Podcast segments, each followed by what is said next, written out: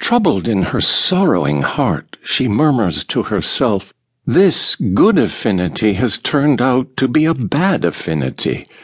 In retrospect, she rails against that willow in the quarter, though shamefaced to confront the lotus of the jade well.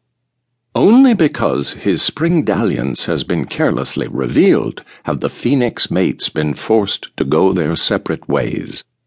Who is able to dip up the waters of the river of heaven that they may wash their former sins completely away? The story goes that by the time Ximenqing returned home from the quarter, it was already the second watch. When the page boys had succeeded in getting someone to open the front door, he dismounted and, trampling the scattered fragments of alabaster and jade, made his way as far as the inner gate, which led into the rear compound.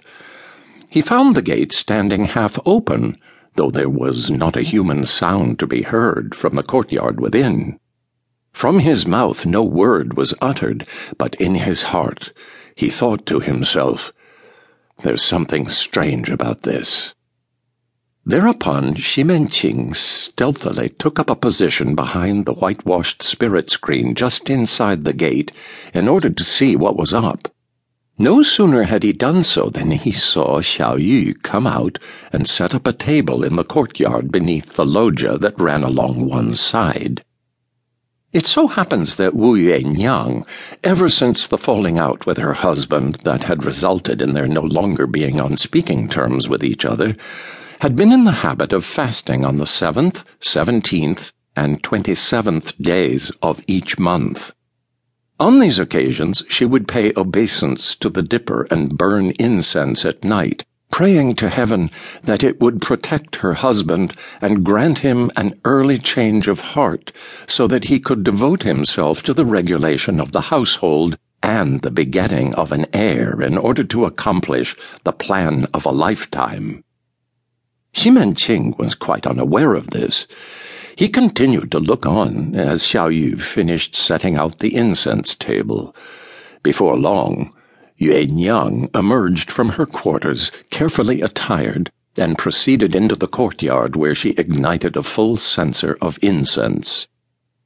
Looking up at the sky and making a deep bow, she prayed, Your humble servant, née Wu, has been joined in wedlock with Ximenqing. However, because my husband is enamored of the mist and flowers, though yet in the prime of life, he remains without an heir. Wife and concubines, there are six of us in all, but none of us has borne a child, so that we lack anyone to continue the care and worship of the ancestral graves. Day and night I worry about this, lest we be left with no recourse. Therefore, without my husband's knowledge, I have sworn an oath that on the seventh, seventeenth, and twenty seventh of each month, beneath the moon and stars, I shall offer up a prayer to the three luminaries, beseeching them to protect my husband and grant him an early change of heart, that he may abandon his extravagant ways and devote himself wholeheartedly to family affairs that one of his six consorts, no matter which, should soon bear him a son, in order to accomplish the plan of a lifetime, is my sincerest wish.